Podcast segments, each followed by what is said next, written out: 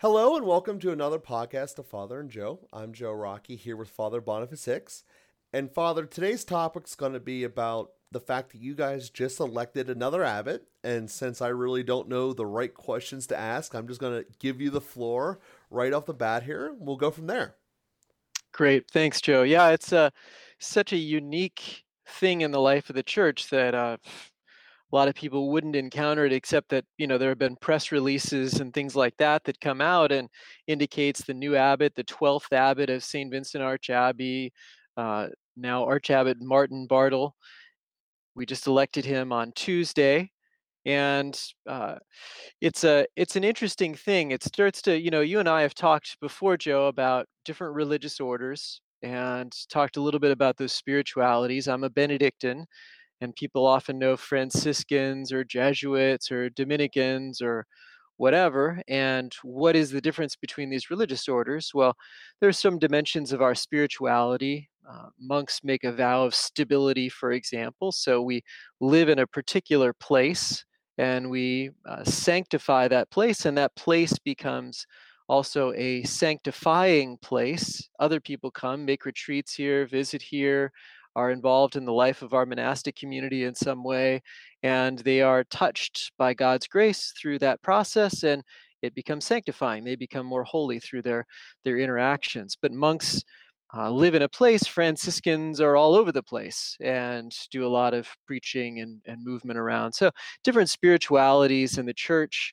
Uh, have been developed by different saints throughout the last 2,000 years of the church. We also know that uh, different religious orders uh, all make vows more or less of poverty, chastity, and obedience. That vow of obedience is a pretty interesting thing, and people will sometimes think about what that means. What does it mean to have a vow of obedience? Obedience to whom? And what are the limits on that? And what's that all about?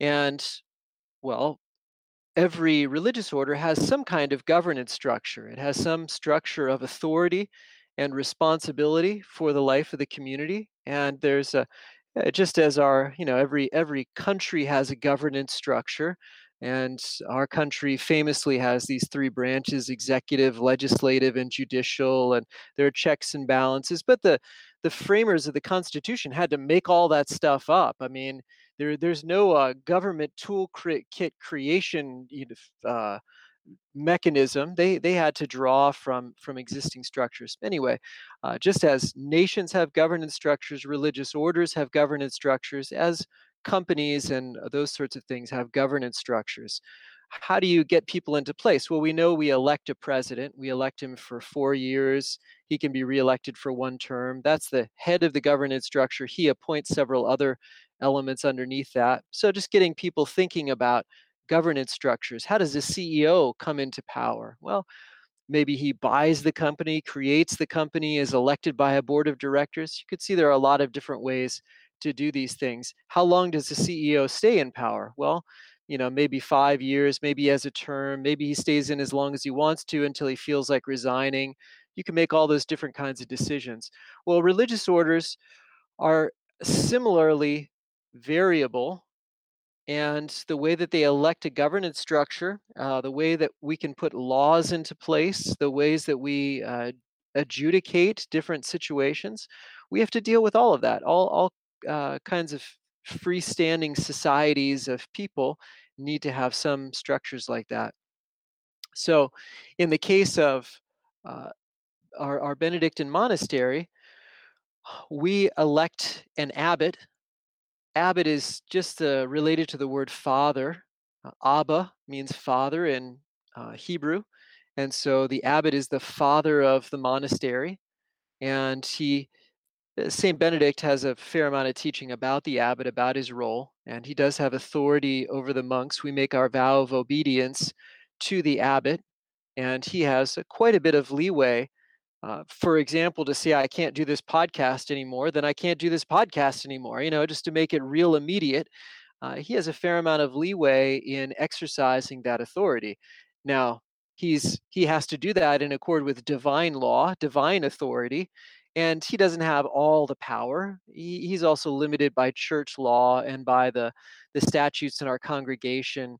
For example, the statutes that govern our Benedictine congregation say that a monk can't be assigned outside of the monastery. So, uh, for example, our Benedictines are in the Diocese of Pittsburgh at the St. Francis Cabrini Parish in Aliquippa. And the abbot cannot say to me, I want you to go and be pastor there. He can say that to me, but he can't force me. I have the right under law to say, no, I have I want to be here at the monastery. You can't assign me outside of the house without my agreement, without my permission. It's not disobedient of me to say that. You know, so just a, a little example. The the abbot does have limitations on his authority, but he has a lot of authority over the monastery. So uh, we really do look to him as a father in Christ. It's not about power plays and and working out authority issues and things like that. We look to him as a father in Christ, and we trust in his discernment, and he trusts in our discernment as well. I mean, there there really isn't a kind of forceful application of authority uh, generally in, in monasteries in the modern day more a little bit more dialogical. But at the end of the day he makes the decisions and we do what he says and we trust that god really works through that. And so it's it's a beautiful faith dimension of our life in a very concrete form. Uh, my faith says that it's christ who's making this assignment. And i've seen with past our past abbot times that he told me to do things that I thought were, why would I want to do that? I'm not interested at all. Or times that I, I really internally resisted and, and was very skeptical, uh, even pushed back in some ways. And again and again, I could see the hand of God at work. Just amazing. So that really does happen. But how do you get an abbot is the question. I've told you a little bit about what an abbot is and what the stakes are. Again, I'm a, I'm electing somebody, we're choosing somebody who has really, for all intents and purposes, total reign over my life. I mean, who can just stop everything that I'm doing and send me in a completely different direction. And as much as that wouldn't normally happen because we talk about it, it can happen. He has the authority to do that. And I made a vow that I would respond to it. So that's pretty high stakes in this decision. As Benedictines, because he's a father of the monastery, we also elect an abbot for a pretty long period of time. Uh, at the beginning of our monastery in 1846, the practice was all the way up until 1963, the practice was to elect the abbot for life. So the abbot, until he dies, would be abbot of our monastery. Now, that changed in 1963. We revisited our constitutions after the Second Vatican Council, and uh, we adjusted that. We now elect him to age 75. So it's like a bishop that way. Bishops are also required to resign at age 75. Uh, the Holy Father can keep a bishop on longer if he wants to, but the bishop is required to resign at 75. And likewise, we elect our abbot to age 75. It's possible for us to re-elect him for eight years at a time, but he has to resign at age 75 and we have a new election. The abbot who just resigned, Archabbot Douglas Nowicki, had been our abbot for 30 years.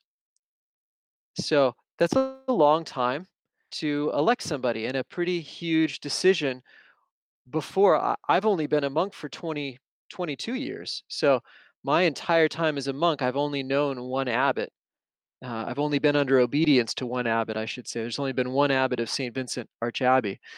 Uh, now, in this case, we ended up electing uh, Father Martin Bartel to be abbot till age 75. He's already 65, so we're electing him for 10 years.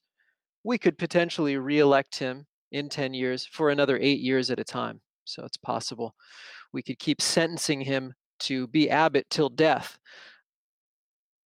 It is a huge responsibility to be the abbot, especially of a community of about 160 monks. There were 138 electors. So all monks in solemn vows get a vote. And then we have another 12, 15, 20 monks who uh, are in formation. And so it's a it's a huge monastery. We're the largest Benedictine monastery in the world, and becoming the abbot of St. Vincent Archabbey is quite a uh, quite a responsibility, a daunting task to say the least. So the process is, uh, in you know, we've known that Archabbot Douglas was turning 75. That wasn't a mystery. He turned 75 on May 8th, and so we've been preparing for this election for over a year, just discussing what it means to be abbot and trying to think creatively about who could fulfill the requirements of of being abbot. Everybody knows that there's no Archabbot Douglas in this community other than Archabbot Douglas. He is a uniquely talented individual who has done incredible things over the last 30 years that are really uh, impossible to to parallel. Uh, he's just built so much, developed so much, has just moved St. Vincent in uh, in big ways. So we knew we couldn't elect his uh, rightful successor, as it were, someone with all the same gifts and talents. But you know, how do we? Who could we elect? What's really necessary? What do we want to see in, an abbot? those kinds of things. We we started preparing uh, through small group meetings, through large community meetings, discussions, just to try and get all of that reflection flowing for us. There's no campaigning, and really nobody wants to be the abbot. So uh, there was no focus on individuals or names, but really looking at the qualities of the office, about the nature of the community, about the challenges that confront us in more general terms, reflecting on uh, what it means to be abbot. We don't have primaries and uh, and political debates and anything like that. And and it would be, in fact, it's specifically forbidden to have any campaigning. And so, just in a very general way. Now, we know the monks of our monastery and we know the people who have the capacity. Some certainly do not uh, have the capacity to be the abbot of this monastery. Some do. And so, there's, you know, sort of a small pool of potential candidates in people's minds. And we also discussed over the last year what do you think about this person? What do you think about this person? Just in an informal way, trying to get our ideas around uh, who might be the abbot. But then, uh, we we enter into the abbatial election, uh, and we started that Monday evening with nominations. Uh, so we actually come into a it's a kind of conclave. It's a confidential setting. So I'm not going to, and I can't reveal any details about how that unfolded, but just the the general process. Uh, because all of those who are in solemn vows, and that's uh, if you remember from previous podcasts, a monk of our monastery makes solemn vows after basically four years in formation. So four years after entering the monastery, we're eligible for for solemn vows. So all the monks who have been in for at least four years have made solemn vows, are part of the monastic chapter, and the word for chapter in Latin is uh, capitus or capit, coming from the head. Uh, caput is the head. So the person who belongs to the chapter is called a capitular. Anyway, it's a funny word. Uh, but all of the capitulars gather together in the chapter to elect an abbot. And we begin with nominations. Every monk can make two nominations among the eligible members of the community. Who is eligible to become an abbot? Anybody who is a priest in solemn vows for at least eight years. Those are the requirements. Uh, it's possible to try and do other things, but that gets more complicated. But those are the basic requirements. Anybody who's a priest and in solemn vows for eight years. So then we make two nominations, and uh, they they made a, a decision to cut off nominations at uh, well, basically to identify as candidates anybody who got at least 10 nominations. So then among those who received at least 10 nominations, uh, or f- anyway, the next phase of the election is to go into what's called a scrutinium. It's again a kind of funny Latin word related to scrutiny. We're going to evaluate or look closely at each of the candidates. And so we enter into that period starting with the one who got the most nominations down to the one who got the least nominations. And one at a time, those who are nominated leave the room and the remaining monks talk about them. And uh, that's a process which uh, could, uh, anyway, could yield interesting results. Um, you know, uh, generally one would hope that in a monastic community with those who are professed to follow Christ to his love, you'd have very charitable discussions honestly evaluating what the candidates are like and not arbitrarily throwing mud or making accusations. And, uh, you know, so uh, that can be a very fruitful, very beautiful process of of really seeing uh, one of the unique things about St. Vincent is we have uh, members of the monastery who have been out of the monastery who haven't been living here. And uh, Archabbot Martin Bartel is an example of that. He's been working in parishes, recently, the pastor of St. Francis Cabrini in Aliquippa. Uh, he's been working in parishes for the last 20 years. And so I overlapped with him maybe two years in the monastery, and then he's been out in parishes ever since then.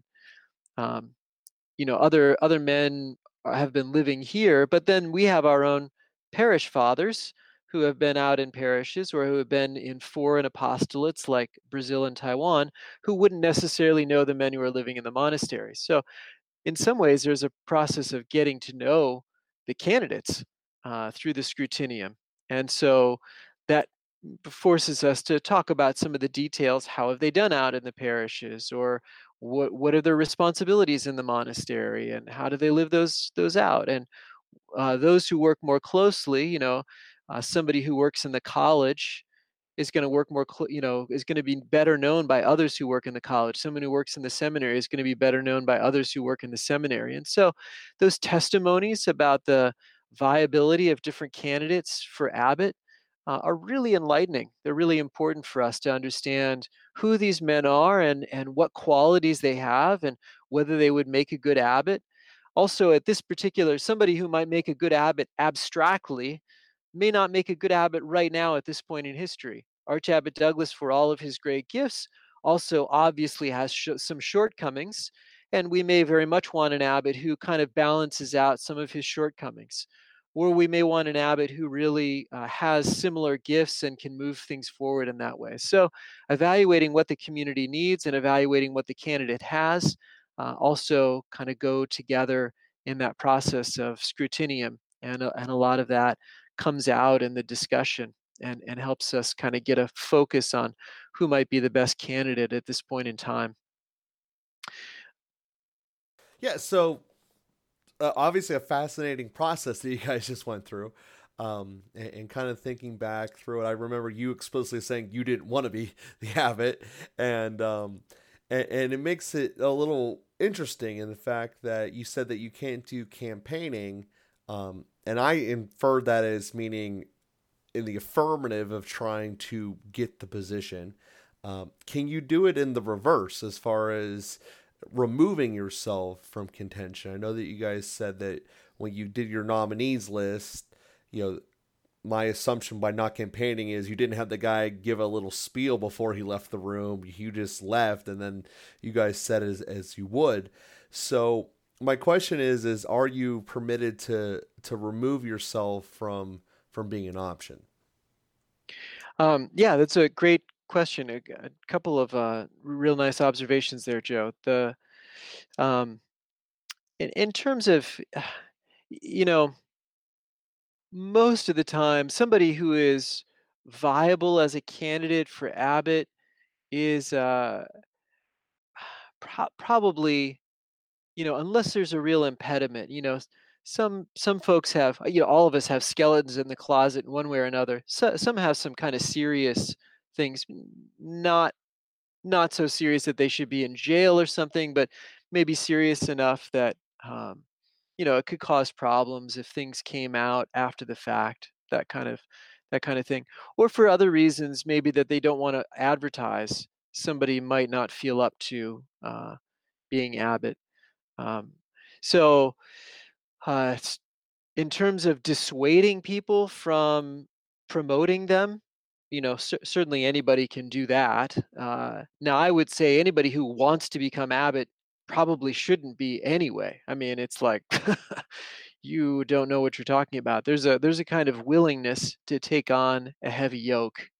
I think that's uh, maybe the best we could ever do. So, but there is a uh, a man does not have to accept the position even if he's voted in. And so, what happens is after the nominations each of the nominees is asked, if you were elected, would you accept? And he can at that point say, no, I wouldn't. And so there's no reason to do the scrutiny for him. And so um, there, there is that. And likewise, we could elect him anyway, even if he said, I don't want to do that. And in that case, we would actually, if he got a number of votes, we would stop the voting process and do the scrutiny anyway, because he's in the process of being elected. Now, if he were actually elected, he could again say, I don't want to do it. And that's the final say. So nobody is ever forced to be abbot in, in our process. Um, but again, um, yeah, so uh, you, the candidate can always remove his name. The candidate can always, you know, tell people not to vote for him or something like that uh, beforehand. That's certainly never a problem. Um, after after the nominees are identified and then after the scrutinium takes place and is finished, then the voting begins. And uh, and there's no other formal discussion that takes place. We just start voting. Uh, the first three ballots, the person has to get two thirds of the votes to be elected. So that's a pretty substantial, you know, there were 138 electors, I think, and so uh, we need somebody needed 92 votes from our community, which is a pretty pretty big number in those first three ballots. Uh, after those first three ballots, then uh, we have three more ballots where you just need a 50%, you know, a simple majority. You have to get 50% of the votes plus one. And uh, so whatever that is, 60, 69 or something in, uh, in our case, or 70. So, uh, so it really forces the, the community to, to come together and, and listen to each other and listen to the Holy Spirit. And then generally, what happens if you have three, four, five, six candidates, even that, uh, you know, maybe the first three ballots, it's you're you're sort of figuring out well kind of all the votes gather around these two candidates and then there's some melt away from the other candidates and focusing on on those two and then you almost certainly kind of narrow it down to two and then in the last three ballots, you're almost certainly going to have an election uh, at that point. If for some reason you couldn't elect somebody in six val- ballots, then the process is delayed for another six months and an administrator is appointed. Uh, and that's an indication that there's a real division in the community. Uh, there's an unwillingness to move toward one candidate or another. Every some you know some group is set on this one, another group is set on this one, and nobody's budging. And probably to not even get f- over 50% there has to even be a third candidate involved who's taking away some of the votes from that. And so if if that can't resolve itself that's pretty serious. And and then the community really needs to do some work in understanding kind of where where the roadblock is in all of that. So so overall a very healthy process or it should be for a healthy community it's a very healthy process. I found it to be it's very intense you know we uh, gathered together basically Monday evening for several hours, and then Tuesday morning, Tuesday afternoon, we finished the scrutinium, uh, and then Tuesday afternoon, Tuesday evening, we're voting, and uh, and then finish the the voting process with an election, and you really feel like you had a workout, and and I found it really useful because transitioning, you know, Archabbot Douglas is the only abbot that I've known. And really making the transition, although mentally I started preparing a year or more ago, uh, going through that intense process, you know, the only thing I can compare it to is like, it felt Wednesday felt like Easter Sunday. You know, it was like I had been through the Triduum, uh, uh, the intensive liturgies of Holy Week, and then it's like you arrive after having done something on Easter Sunday, and there's a kind of opening up of uh, a, a, fresh air. So uh, it really did help transition and also help the community to come together to formulate a kind of vision, what we're getting from you know Archabbot Martin, what we're seeing in him and and hoping for from him. And now uh, another process unfolds, which is Archabbot Martin gets to assign the monks however he wants to, you know, and so he's in a process now of assessing where St. Vincent is, where the needs might be. He certainly has to replace himself at Francis Cabrini uh, in, the, in the parish, and then is going to be moving some people around, people who are ready to change positions, things like that. And so uh, we, we enter into another kind of intense period of, of discernment as he exercises his authority now as the abbot. Yeah, and a, a couple of thoughts are, are coming from that. And I think that having listened to this, I think that some people might be correlating how is this similar or different from when we elect the Pope or when the, the Cardinals elect the Pope. And I think that the biggest difference that I'm getting between this is is the size of the familiarity that you guys all have with each other. You know, in the sense that the majority of you are living together there. Um, you're staying in, in this one place and you have familiarity. And I think that that's something that's different. And then obviously the, the structural rules um, will be modified, certainly. But the, the process of going through and, and just saying, this is who we choose and why, and having a, a good orderly process to it, I think is, is very beneficial. And it certainly cannot help hurt the fact that you guys all are already priests. So the fact that you guys are able to sit down and have conversations um, that are, you know, essentially starting from a point of faith is a lot different than if you look at something going through the primaries or, or, or a general election um, with the government and just how different the, that is. And I think also the fact that you guys aren't saying this is one vote forever and that you guys are revisiting it. And in a sense, it, it the structural element to that was similar to how um, how the various sports leagues elect their Hall of Famers. You have to have X percentage of of the person to be able to get to the next level, and then there's more scrutiny, and then do they get in or not? Obviously, there's a lot more stakes involved, which gets to where you are saying about the intensity of thought. You know, voting for Dermontti Dawson to be in the Hall of Fame versus being your abbot are two very different things. You know, if if the left uh, left guard gets in the Hall of Fame, that doesn't necessarily affect your life ever again. Um, so I, I I appreciate you letting us know, and and the thought that that was coming to me that you saying of how emotionally and mentally tired you were from it to me shows how important it was because I think all of us can relate to somewhere in our own lives when you know you're just thinking getting all emotionally enveloped how when it's over how there's just a just a exhaustion to it you know some people will get that going through a few uh, you know through a funeral type situation um, people will get through it just trying to cram for finals you know in, in all various things to take the the emotional and the kind of mental extremes there so I, I definitely appreciate you sharing with this, and I'm sure it's something that has a lot of people out there thinking about. And and and the other part of it that I wanted to mention is you said in there something I thought was very important. If it's a job that you want, you probably shouldn't have it. And I think that there's a lot of things out there that people just want to have power for the sake of power. And oftentimes that's not going to yield you the right person uh, regardless of what the committee is. And I think that you see that a lot with, at least I do, a lot with small governments. You know, the guy who really, really wants to be president of the PTA is probably the last guy you should have picked, type deal. And, um, you know, I, I think that there's a lot of emphasis on thinking that through and, and doing the discernment in prayer as I can imagine you guys had many masses to sit down and think about this.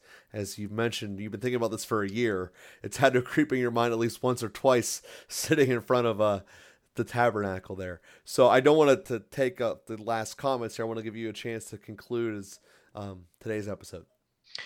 Ooh, thanks, Joe, and uh, great points. You're you're right on the mark in thinking about those uh, different comparisons. I'll just make a quick comment that most other religious orders only elect a man for a period of time like six years. And in contrast, when we elect an abbot, it's till age 75. And then he also retains that blessing. So I re- still refer to Archabbot Douglas. Uh, he, he will always be an abbot. He's blessed as an abbot, and that's really a lifelong designation. Um, I don't. My vow of obedience has transferred now to the new abbot, but he still uh, has the dignity of the office that he carries. So it's it's a very big deal, and this is something that makes us kind of uniquely Benedictine. It's a, a kind of monastic thing as opposed to Dominicans or Franciscans or Jesuits who would elect for a period of time, a little bit more like the presidency, where you have a term of office and uh, you know, and that would be a, a, more distinctive period of time. And then I would just say, please pray for Archabbot Martin. He's really got a big job ahead of him, and uh, I think he's a, a great man, and I'm really grateful uh, for how the the election turned out. As I said, I didn't know him as well. I got to know him in part through the scrutinium, and of course, I got to know him from people that I really trust and know, uh, people that I have lived with for 20 years and am very close with. And of course, I knew him when he was here together with me, and I have had some interactions with him over the last 20 years. But um, you know, I really uh, I think highly of him, and I'm grateful that the Lord gave him to us as our abbot. But he certainly needs a lot of prayer. So I already promised him of my prayer, and I'll promise him of our uh, our listeners' prayers as well. Well, we certainly will do that. And to all our listeners out there, we thank you for listening. We thank you for continuing to tell your friends about it as we're growing, and the numbers each week reflect that. So we thank you guys for being with us, and we'll be with you again next week.